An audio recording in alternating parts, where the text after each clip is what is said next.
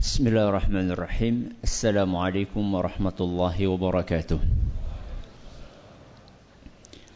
الحمد لله رب العالمين وبه نستعين على أمور الدنيا والدين وصلى الله على نبينا وسيدنا محمد وعلى آله وصحبه أجمعين أما بعد Kita panjatkan puji dan syukur kehadirat Subhanahu wa taala.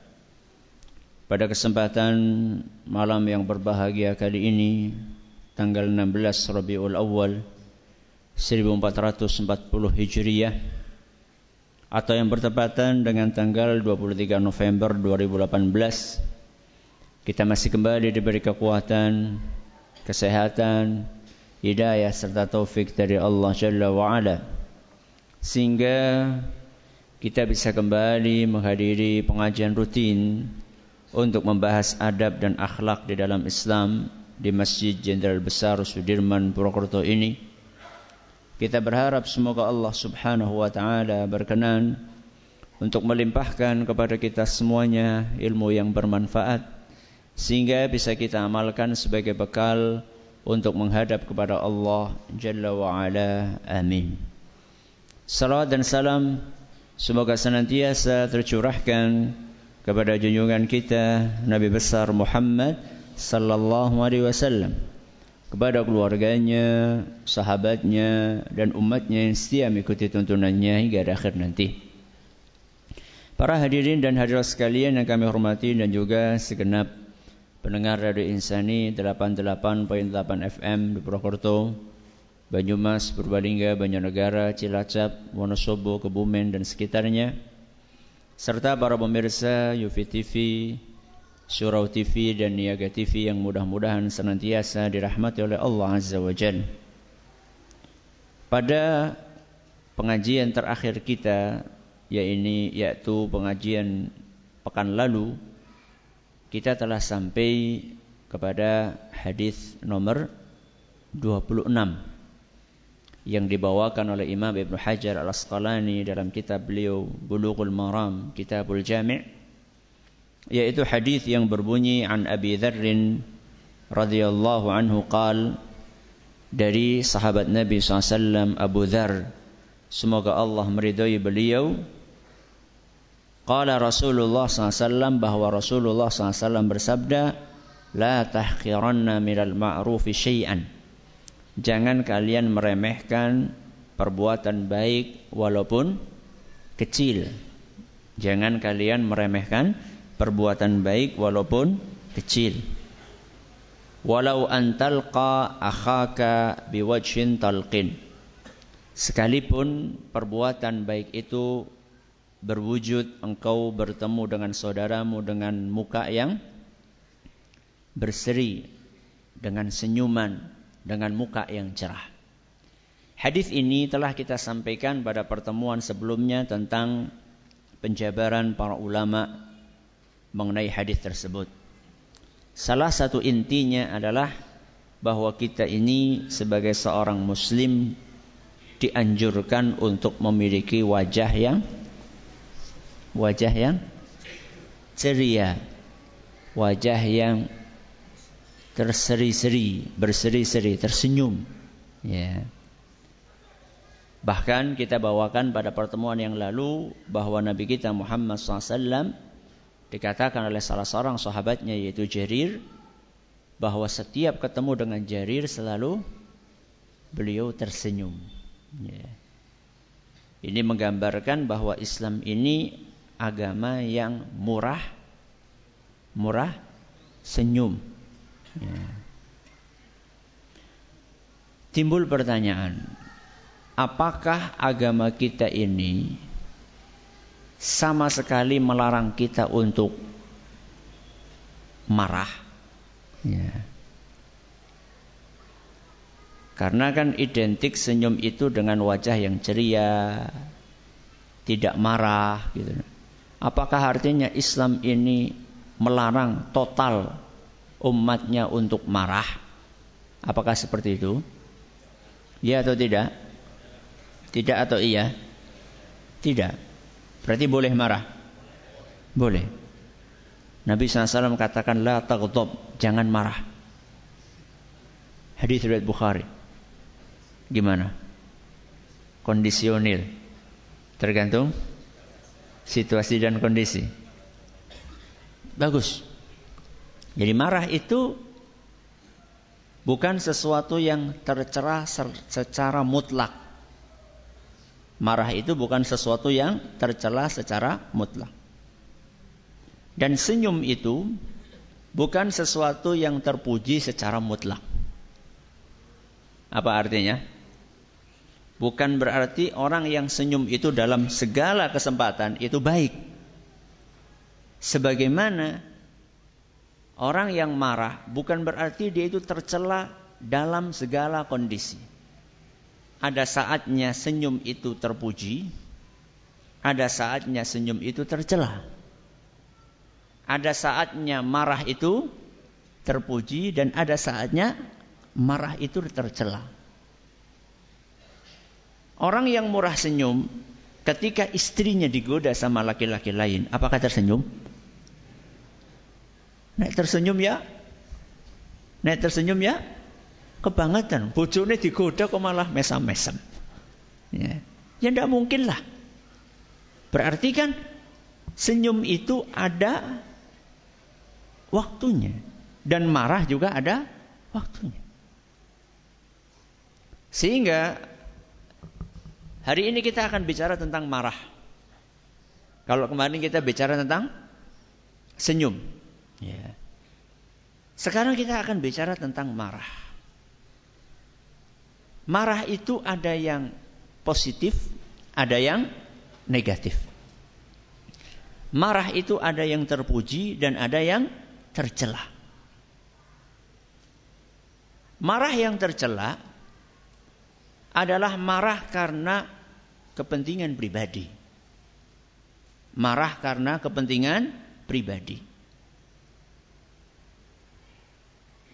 Dan marah yang berlebihan dan marah yang berlebihan. Kenapa marah itu tercela? Sebelum kita bicara marah kenapa tercela, saya akan bawakan dalilnya terlebih dahulu. Yaitu sabda Nabi sallallahu alaihi wasallam dalam hadis yang diriwayatkan oleh Imam Bukhari ketika ada seorang datang kepada Nabi kita Muhammad sallallahu alaihi wasallam dan berkata kepada beliau ausini wahai rasul berikanlah wasiat kepadaku. Atau dengan bahasa yang lebih gampang nasihati aku. Aku lagi butuh nasihat. Maka Nabi Shallallahu Alaihi Wasallam menjawab la taghdab. Apa artinya la taghdab? Jangan marah Orang ini minta lagi nasihat yang lain. Apalagi wahai Rasul. Ternyata kata Nabi SAW, La taghdab. Jangan marah. Yang lain wahai Rasul, La taghdab. Jangan marah. Faraddada miraran. Nasihat yang sama ini diulang-ulang oleh Nabi SAW berkali-kali. Rawahul Bukhari, hadis riwayat Bukhari. Berarti marah itu aslinya adalah sesuatu yang tidak baik. Makanya Nabi Shallallahu Alaihi Wasallam melarang sahabatnya itu untuk marah. Dan gak cukup sekali, bahkan dua kali, tiga kali diulang-ulang oleh Nabi SAW. Jangan marah, jangan marah, jangan marah. Kenapa? Marah itu sesuatu yang tidak baik aslinya. Kenapa kira-kira? Karena orang yang marah biasanya ya iyalah emosi. orang yang marah biasanya lepas kontrol. Lepas kendali. Dia sulit untuk mengontrol apanya? Perkataan dan perbuatannya.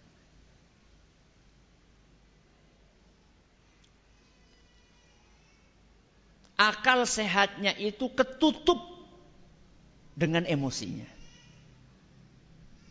Sehingga lihat orang, kalau pengen tahu orang bijaksana atau tidak, lihat ketika dia marah. Apakah dia bisa mengontrol emosinya atau tidak? Kalau dalam kondisi marah dia bisa mengontrol emosinya, wah ini betul-betul bijaksana. Ya kalau orang tidak lagi marah, nggak bisa ngontrol, harus sama sekali tidak bisa sana. Orang kalau lagi marah itu dia ngomongnya nggak terkontrol dan perbuatannya juga nggak terkontrol. Makanya banyak sekali kata-kata yang tidak layak untuk keluar dari mulut dikeluarkan dalam kondisi marah. Kebun binatang metu kabeh.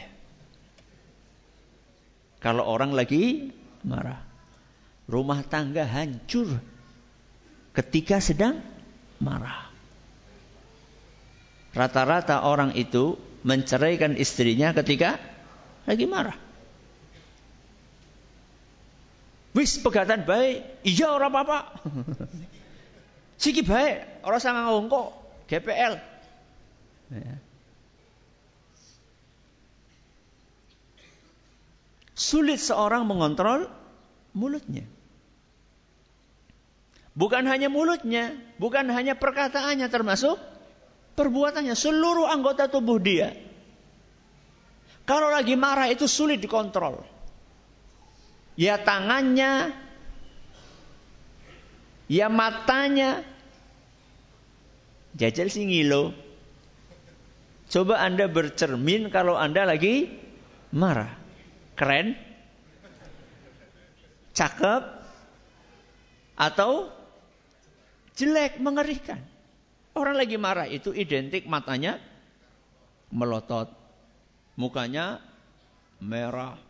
Telinganya keluar asapnya. itu film kartun itu. Intinya mendidih otaknya gitu lah kira-kira.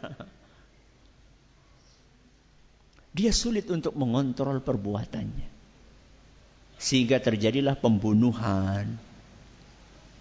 Ketika orang lagi eh emosi. Padahal mungkin masalah-masalah sepele. Ya. Mungkin cuma masalah ayam. Tetangga yang sering buang kotor, kotoran sembarangan. Ayam gue digebuki ora paham ora. Ya. Ayam tuh nggak punya nggak punya akal ayam itu. Bu Anda ambil kepalanya diplak plok plak plok plak plok. Ora paham ora. Ya. Anda yang mempermalukan diri Anda sendiri. Ya. Apa data karena ditulisi dilarang BAB sembarangan, ya ora bisa maca juga. Kadang-kadang karena masalah sepele, akhirnya ribut, akhirnya sampai emosi naik, kemudian dia ngambil sesuatu, yang bisa membunuh orang lain, ambil golok, ambil apa. Baru ketika emosinya reda, baru dia, iya ya, kenapa saya melakukan ini? Iya karena Anda marah dan tidak bisa mengontrol kemarahan Anda. Makanya Nabi Shallallahu Alaihi Wasallam sejak awal sudah mengantisipasi jangan marah karena kalau orang sudah marah sudah sulit terkontrol sehingga dari awal Dicegah dulu, jangan marah. Kalau sudah terlanjur marah, sulit untuk mengontrol. Maka sebelum itu terjadi, hindari, jangan marah. Kalau sudah terlanjur bagaimana? Kalau sudah terlanjur pesan dari Nabi SAW, Iza ghadibta faskut. Kalau kamu lagi marah, diam. Kalau tadi kan sebelum marah, jangan marah. Tapi kalau sudah tidak bisa ditahan marah, maka suruh diam. Apanya yang diam? Apanya yang diam? Semuanya. Ya mulutnya, ya anggota tubuhnya.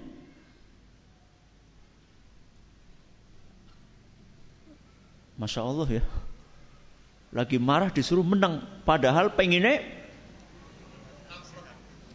mulut ini pengennya mengeluarkan apa saja yang bisa dikeluarkan. Pengennya mengeluarkan amunisi sebanyak-banyaknya dari mulutnya. Tapi sama Nabi SAW disuruh ditahan, diam. Bukan hanya mulutnya yang suruh diam, Anggota tubuhnya juga disuruh diam. Makanya oleh Nabi SAW ketika seorang lagi marah dan dia dalam posisi berjalan maka dia disuruh berhenti. Dan kalau dia dalam posisi berhenti, berdiri maka dia disuruh duduk. Dan kalau dia dalam posisi duduk maka dia disuruh berbaring. Ini semua dalam rangka untuk menahan anggota tubuh ini supaya tidak melakukan hal-hal yang tidak diridhoi oleh agama kita. Tapi kan rata-rata orang sebaliknya. Kalau lagi marah, jagung malah menyat. Nek lagi menyat, mengdapur. Golet, kudi. Berarti ini bertolak belakang dengan advis nasihat dari Nabi SAW. Ini marah yang tercela. Apa tadi marah yang tercela? Marah karena kepentingan pribadi dan berlebihan. Sekarang kita berpindah kepada marah yang terpuji. Marah yang terpuji adalah marah karena Allah. Marah karena Allah.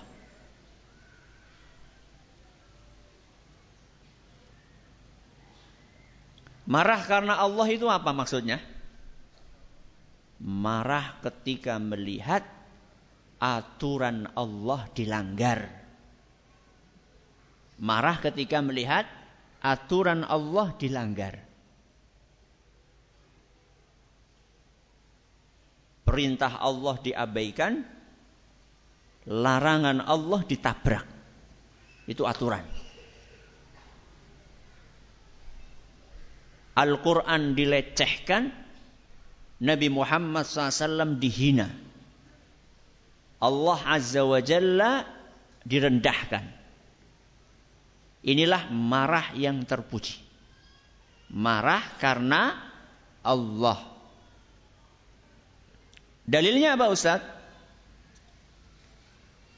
Dalilnya hadis Nabi sallallahu alaihi wasallam yang diriwayatkan oleh Imam Bukhari dituturkan oleh ibunda kita Ummul Mukminin Aisyah radhiyallahu anha kata beliau wallahi demi Allah man taqama sallallahu alaihi wasallam li nafsihi fi syai'in yu'ta ilaihi qat. Demi Allah, Nabi SAW tidak pernah balas dendam, tidak pernah marah karena kepentingan pribadinya. Jadi kalau Nabi Shallallahu Alaihi Wasallam yang dihina kepentingan pribadinya beliau yang dihina, beliau pribadinya yang disakiti, beliau tidak pernah marah. Contoh ketika Nabi SAW didatangi oleh seorang Arab Badui dari arah belakang. Sambil ditarik bajunya. Kerahnya itu ditarik. Dan nariknya itu tidak pelan. Nariknya itu kenceng sampai bekas merah di leher Nabi SAW. Dari belakang ditarik seperti itu kemudian orang Arab Badui itu mengatakan murni min malillahi alladhi ata jaluk duit eh gue kira-kira seperti itu Minta duit. Nabi SAW disakiti pribadinya. Fisiknya beliau yang disakiti. Dan tidak tinggal, dan tidak tanggung-tanggung sudah nyakiti minta duit. Kira-kira jenengan kepurin nanti kau Priwe? Diwai? Ya. Jangankan yang sebelum yang mintanya halus saja. Nuhun sewu, nyuwun, pak, nyuwun. Kerja ngapa? Padahal sudah halus sopan, sesopan-sopannya. Nabi SAW begitu digitukan,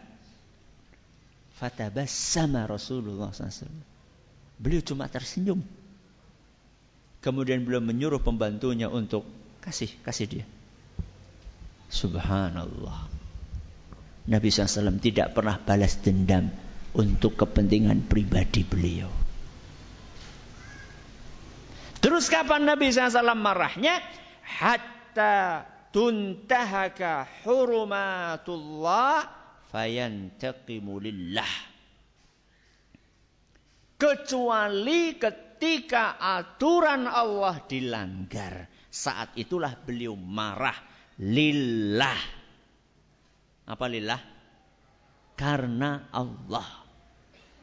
Makanya tadi marah yang terpuji adalah marah yang karena Allah. Coba sekarang kita bandingkan keseharian Nabi SAW yang kayak tadi nggak pernah malah kalau yang dihina pribadi beliau atau yang disakiti fisik beliau sendiri marahnya adalah ketika ajaran Allah yang dilanggar. Sekarang kita bandingkan itu dengan kita. Rata-rata kita ini marahnya kapan? Kapan marahnya? Ketika pribadi kita yang dilecehkan. Ketika pribadi kita. Ketika agama kita yang dilecehkan. Ketika aturan Allah yang dilabrak. Apakah kita marah?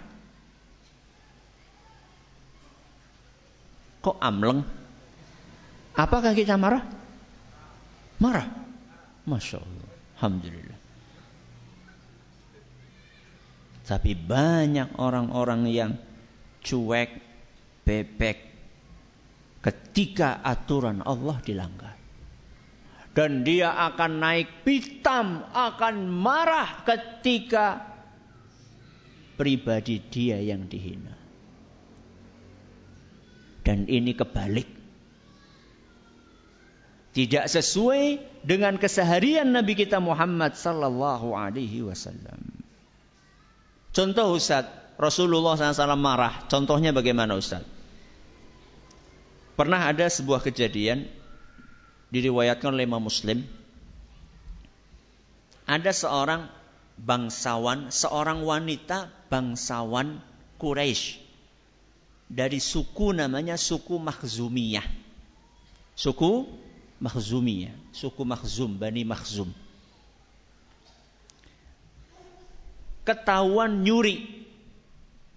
Ketahuan nyuri. Padahal ini wanita bangsawan. Maka mereka pun bingung. Mereka tahu persis di dalam Islam hukuman mencuri kalau seandainya barang yang dicuri sudah masuk nisab apa nisab? Batas minimal bisa dijatuhi hukuman. Jadi yang namanya potong tangan dalam Islam itu bukan asal nyolong. Sana nyolong sambil jepit selain dipotong tangannya oral. Jadi ada apanya? Ada nisabnya, ada batas minimalnya. Ya. Bukan berarti besok boleh nyolong sambil jepit selain, enggak. Cuman nyolong yang bisa dihukum dengan potong tangan itu bukan sembarang nyolong, bukan. Ada aturannya. Dan juga dilihat saat itu apakah musim paceklik atau tidak. Jadi banyak ini enggak. Jadi jangan begitu dengar kata potong tangan itu langsung wah, kok ya tangan tong yo. Enggak, ada aturannya. Ada kriteria kriterianya. Nah, mereka orang-orang Quraisy itu tahu persis bahwa Nabi SAW itu tidak akan pernah mentolerir ketika pelanggaran itu sudah berkaitan dengan hudud. Ya, hudud itu adalah penjatuhan hukuman seperti potong tangan, seperti rajam, ya, seperti cambuk bagi mereka yang berzina atau bagi mereka yang minuman keras. Ya. Ini Nabi SAW tidak pernah mentolerir itu. Tapi mereka malu seandainya wanita bangsawan ini dipotong tangannya. Ini akan jadi aib sepanjang masa. Sukunya ini, wah. Akhirnya maka mereka pun berusaha untuk melobi Nabi kita Muhammad SAW. Namun mereka nggak berani ngelobi sendiri. Akhirnya mereka mencari orang yang sangat disayangi oleh Nabi SAW. Siapakah dia? Usamah bin Zaid. Siapa? Usamah bin Zaid. Beliau itu mendapatkan julukan Hibbu Rasulullah SAW. Anak kesayangan Rasulullah SAW. Jadi mereka pikir kalau yang lobi Nabi SAW adalah anak kesayangannya, maka Nabi akan lunak. Maka begitu Usamah datang menemui Nabi SAW dan menyampaikan hajatnya, Nabi Sallallahu Alaihi Wasallam langsung bersabda, "Atashfa'u fi haddin min hududillah?" Apakah engkau pengin aku menggugurkan hukuman yang sudah ditetapkan oleh Allah? Kamu melobi aku agar aku menggugurkan hukuman yang sudah ditetapkan oleh Allah Subhanahu wa taala? Gak cukup beliau hanya marah kepada siapa? Usama. Beliau naik mimbar. Nabi SAW naik mimbar dikumpulkan para sahabatnya. Kemudian beliau sallallahu alaihi wasallam bersabda, "Ayyuhan nas, wahai para manusia, innama ahlakal ladzina min qablikum annahum kanu idza saraka fihim syarifu tarakuh wa idza saraka fihim dha'ifu aqamu alaihi had." Wahai para manusia, yang membuat umat-umat sebelum kalian binasa itu adalah gara-gara Seandainya yang mencuri adalah bangsawan maka akan dilepaskan. Dan seandainya yang mencuri adalah rakyat jelata maka akan dihukum. Tebang, pilih, tajam ke bawah, tumpul ke atas. Ini yang membuat bangsa akan hancur.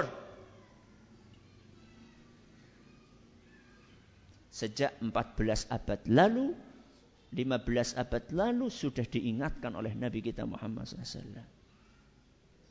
Kalau masih kerabat pejabat, lepas. Kalau masih kroni pejabat, lepas. Kalau dari oposisi, uh, nek bisa di rujak sisan. Ini yang membuat hancur suatu bangsa.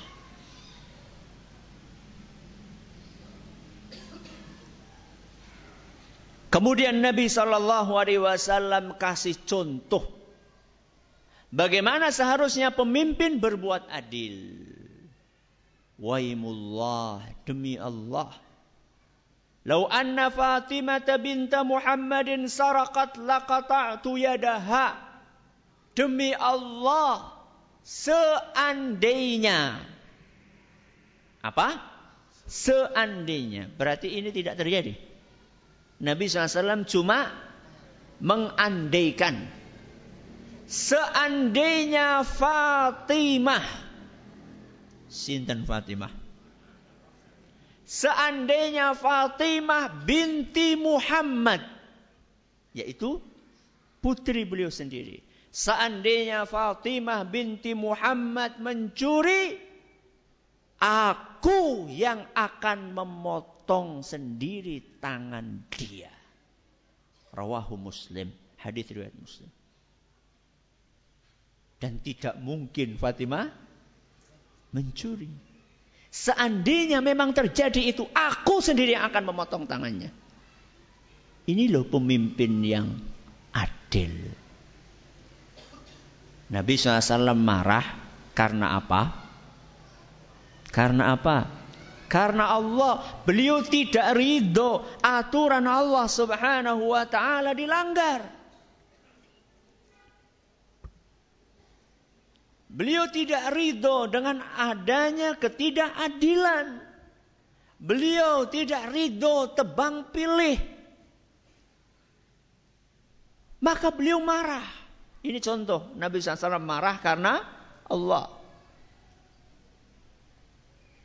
Tapi marah karena Allah pun juga ada aturannya. Masya Allah.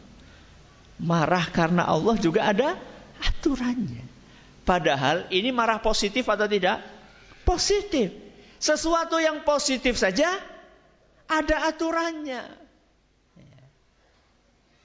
Apa aturannya Ustadz? Aturannya ini tetap harus terkontrol ucapan dan perbuatannya. Harus tetap apa? terkontrol ucapan dan perbuatannya alias tidak berlebihan walaupun marahnya karena Allah jadi ketika marah tersebut tetap tidak boleh kemudian jadi merusak sembarangan ya. mengucapkan kata-kata yang tidak layak untuk diucapkan Saya akan kasih contoh bagaimana marah karena Allah ketika tidak sesuai aturan akan berubah menjadi marah yang tercela. Padahal aslinya apa? Marah yang terpuji. Sesuatu yang terpuji aslinya ketika dijalankan tidak sesuai aturan yang berlaku, maka yang terpuji ini akan berubah menjadi tercela. Contohnya, hadis riwayat Abu Dawud menyatakan sahih oleh sebagian ulama. Nabi Shallallahu Alaihi Wasallam bercerita tentang dua orang bersaudara dari kalangan Bani Israel. Kana rajulani fi Bani Israel mutawakhiyaini. Dikisahkan ada dua orang Bani Israel bersaudara tapi bertolak belakang perilakunya. Fakana ahaduhuma yudhnib wal akharu mujtahidun fil ibadah. Si A ahli maksiat. Si B ahli ibadah. Padahal bersaudara bertolak belakang. Yang satu ke kanan, yang satu ke kiri. Si A apa tadi? Ahli maksiat, si B ahli ibadah. Si B si B yang apa tadi? Yang ahli ibadah selalu menasehati saudaranya si A. Bagus atau tidak? Bagus. Apa nasihatnya? Aksir. Mandek to. Wis, maksiatnya wis. Selalu seperti itu. Sampai datang suatu hari. Si B ini menemukan si A melakukan maksiat yang sama. Maka dinasihati, Wis mandek cukup maksiatnya. Mungkin si A ini karena karena Bolak-balik diomongi. Akhirnya dia marah. Dia mengatakan, Khalini wa Rabbi. Biarkan aku. Gak usah urusi aku. Abu Ista alayya rakiban. Sejak kapan kamu itu diutus sebagai pengawas buat aku? Siapa sih ngangkatmu pengawas? Ya. Ternyata si B terpancing. Si A jengkel, si B ikut jengkel. Dikatakan seperti itu maka si B pun mengatakan wallahi la yaghfirullahu lak. Demi Allah engkau tidak akan diampuni oleh Allah. Apa? Demi Allah engkau tidak akan diampuni oleh Allah. Bermasalah atau tidak? Di mana masalahnya? Hah? Memastikan. Apa? Memastikan. Mendahului takdir Allah, mendahului kehendak Allah. Demi Allah, memastikan karena diawali dengan kata demi Allah. Beda.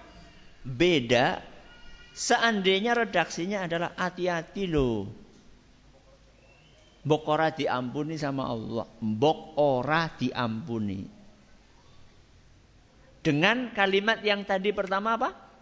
Demi Allah engkau tidak akan diampuni. Beda atau sama? Bedanya apa? Kalau tadi ada ungkapan yang memastikan seakan-akan dia sudah ngeliat lauhul mahfud yang di dalamnya ada takdir manusia. Kalau yang pertama itu sifatnya cuma menakut-nakuti saja. Itu pun juga mbok. Mbok itu apa? Jangan-jangan saya khawatir takutnya kamu tidak. Itu kan beda. Nah, si B tadi mengeluarkan kalimat demi Allah engkau tidak akan diampuni oleh Allah. Kemudian atau dalam redaksi yang lain la yudkhilak la yudkhilukallahu jannah. Allah tidak akan memasukkan kamu ke surga. Masya Allah. Seakan-akan surga itu milik dia. Apa kamu yang bagi surga? Singkat cerita, kedua-duanya meninggal dunia. Baik si A maupun si B. si A meninggal dunia masih sebagai ahli maksiat, si B meninggal dunia masih sebagai ahli ibadah. Fajtama'a inda rabbil alamin. Di akhirat kedua-duanya dihadapkan kepada Allah Subhanahu wa taala jejeran. Sinten? si A dan si B. Faqala li hadzal mujtahid Allah Subhanahu wa taala berfirman kepada si B yang ahli ibadah. Akunta bi aliman Apakah engkau tahu apa yang sudah aku tetapkan? Maksudnya apa engkau tahu isi buku takdir yang sudah aku tulis itu? Sehingga kamu berani mengatakan dia tidak akan diampuni, kemudian dia tidak akan masuk surga. Awakun ta'ala ma fi yadi qadiran, apakah engkau lebih berkuasa dibandingkan aku? Ini adalah yang Allah sampaikan kepada si B. apa yang Allah sampaikan kepada si A, idhab pergi. Masya Allah. Disuruh apa? Pergi. Fadkhulil jannata birahmati.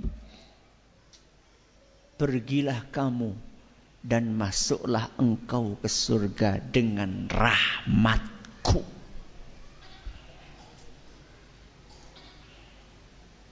Siapa? Siapa? Ahli maksiat.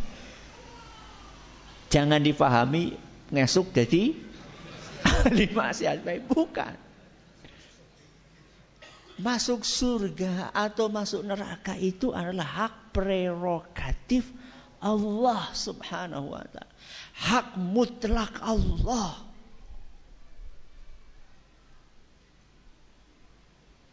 Terserah Allah. Dia mau masukkan siapa ke surga. Dia mau masukkan siapa ke neraka. Karena Allah yang punya surga, Allah yang punya neraka. Jangan merasa besar kepala ketika saat ini kita sudah rajin ibadah. Tidak ada jaminan kalau kita sampai akhir hayat nanti tetap rajin ibadah. Gak ada jaminan kalau kita nanti husnul khatimah. Mana kita pernah dibocori sama malaikat? Tentang akhir hidup kita bagaimana? Ada. Dan kita juga tidak tahu kok amal ibadah yang kita lakukan selama ini diterima sama Allah atau tidak kan gak tahu. Coba angkat tangan yang tahu amal ibadahnya diterima. Orang sing ngacung pada karonyong. Makanya ada seorang sahabat Nabi SAW mengatakan apa? Andaikan aku tahu ada dua rakaat solatku yang diterima oleh Allah Subhanahu wa taala. Itu lebih aku cintai daripada dunia seisi. Andaikan aku dapat berita bocoran dua rakaatmu itu diterima sama Allah. Itu sudah membuat aku lebih bahagia dibandingkan diberi dunia seisinya. Kenapa demikian? Para ulama menjelaskan. Karena Allah di dalam Al-Quran berfirman, Innama yataqabbalullahu minal muttaqin. Karena Allah dalam Al-Quran berfirman, yang diterima amalnya hanyalah orang-orang yang bertakwa. Berarti kalau amalan dia diterima walaupun cuma dua rakaat berarti dia orang yang bertakwa dan orang yang bertakwa tempatnya di mana? Di surga. Sehingga jangan pernah kita angkuh Jangan pernah kita sombong. Jangan pernah kita besar kepala dengan amalan yang kita kerjakan.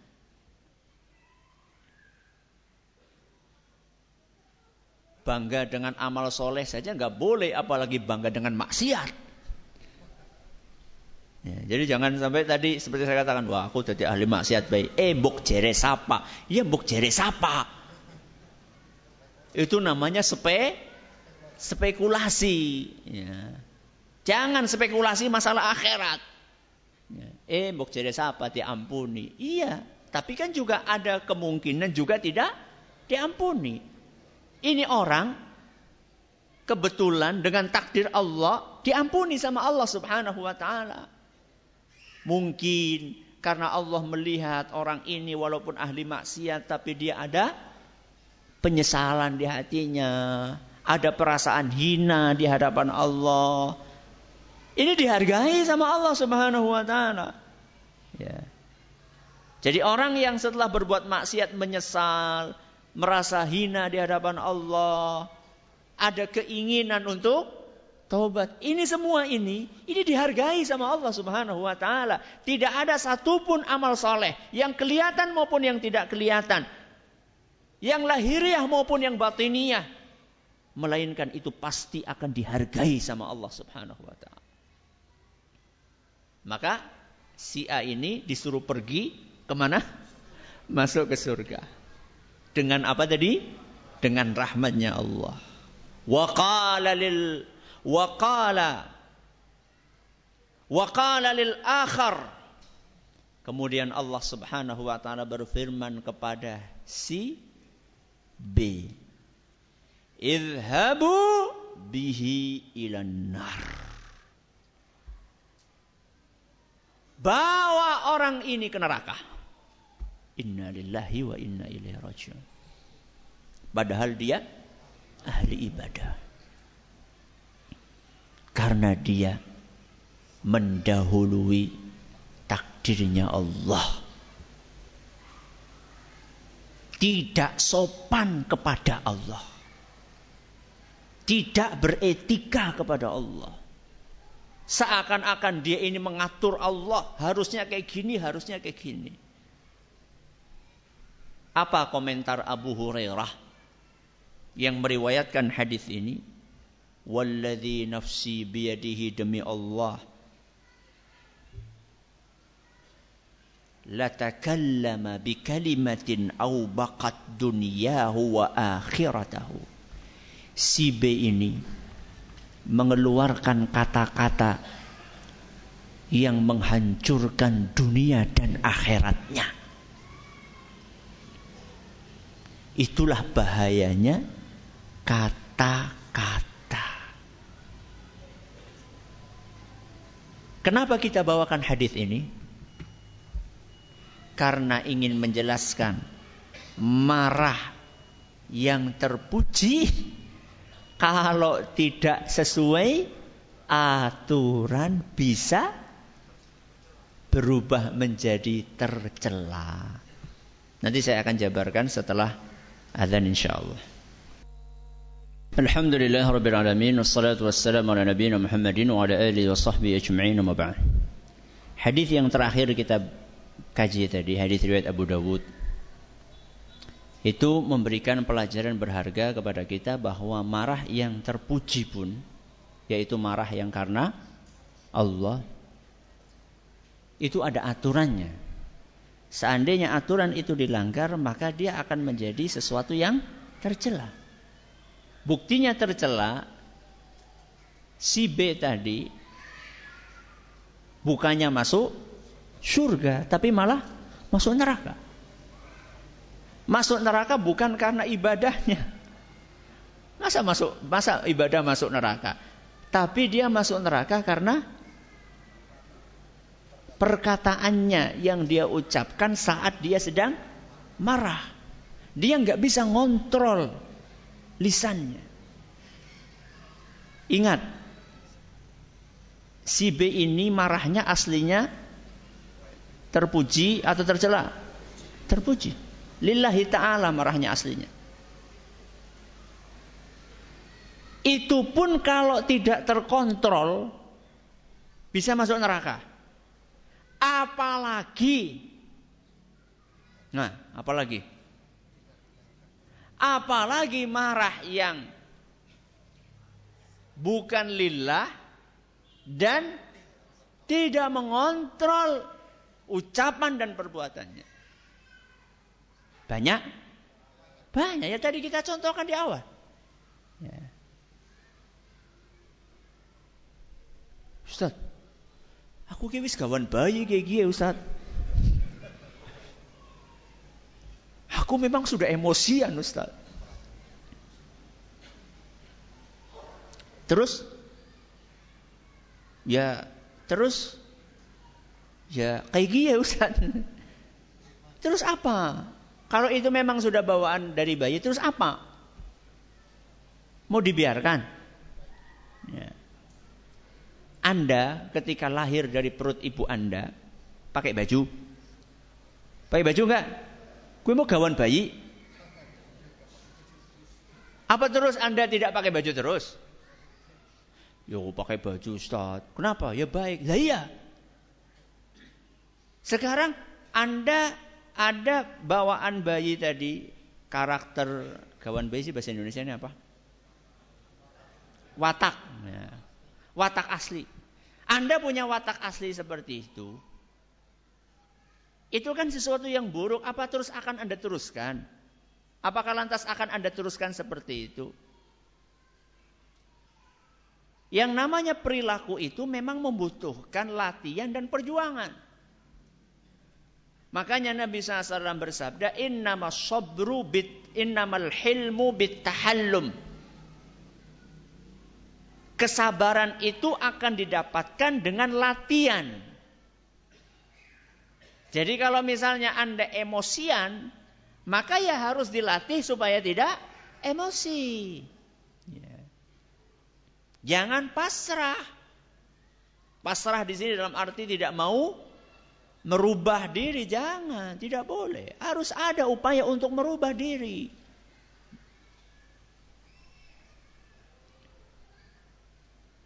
Jadi pelajaran yang bisa kita ambil dari hadis yang tadi terakhir kita dengarkan bahwa marah yang lillah pun harus diatur.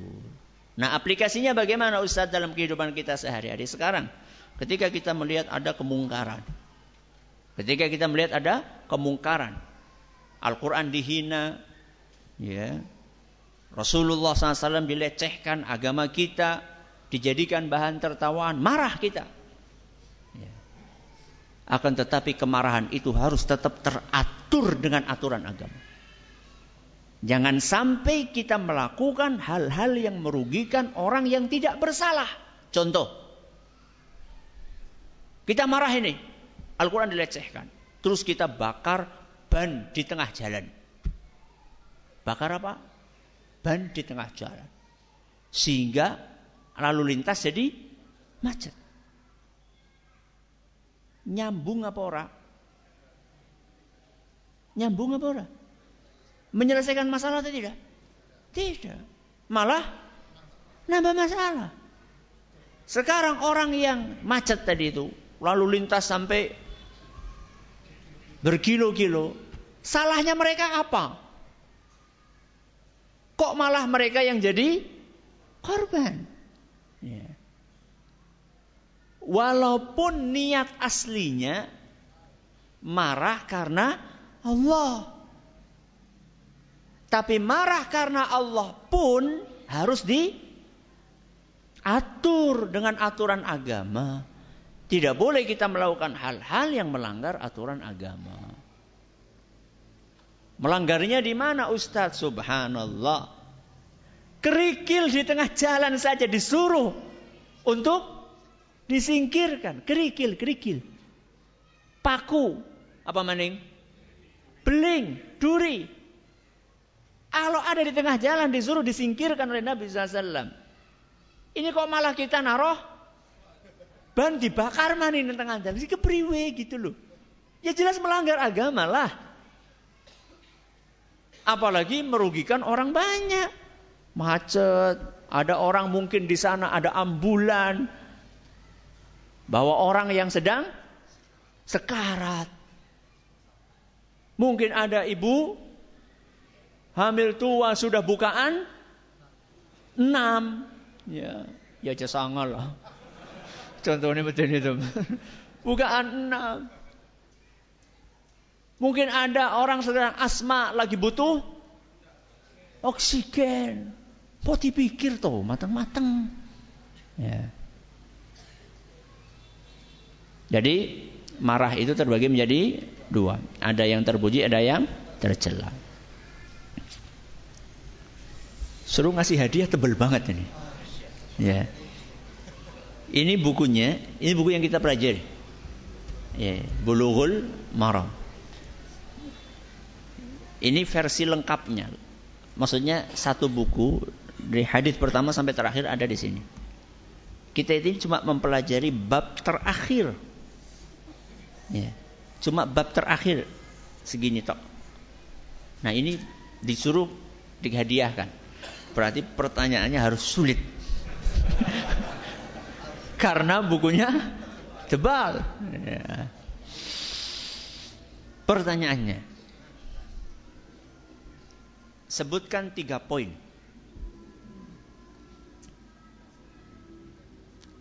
Berdasarkan apa yang kita pelajari. marah yang tercela itu seperti apa dalam tiga poin. Marah yang tercela itu seperti apa dalam tiga poin. Kurang satu nggak dapat. Anda belum beruntung.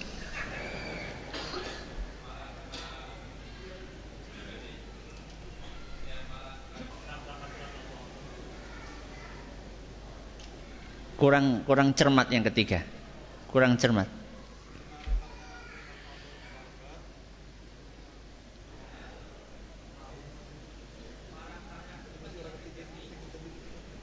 Sama aja. Monggo. Ya. Masa marah karena Allah tercela? Ya.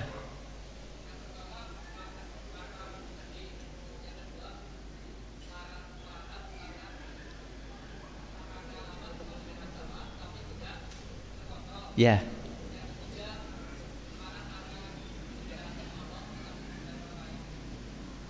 Aduh. Wis bener sing siji sing siji keliru. Ya.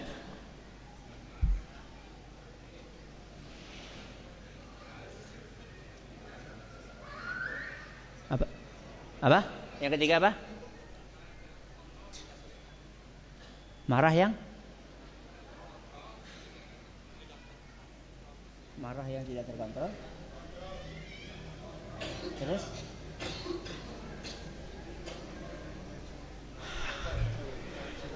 Aduh, ini kok orang bubar-bubar gitu.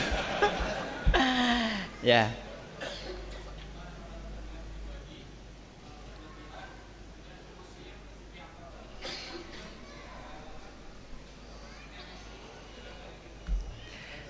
Sudah bel. Saya baca ya. Satu, marah karena pribadi. Dua, marah yang berlebihan. Tiga, marah yang karena Allah tapi tidak sesuai aturan. Berarti ini buat pertemuan yang akan datang.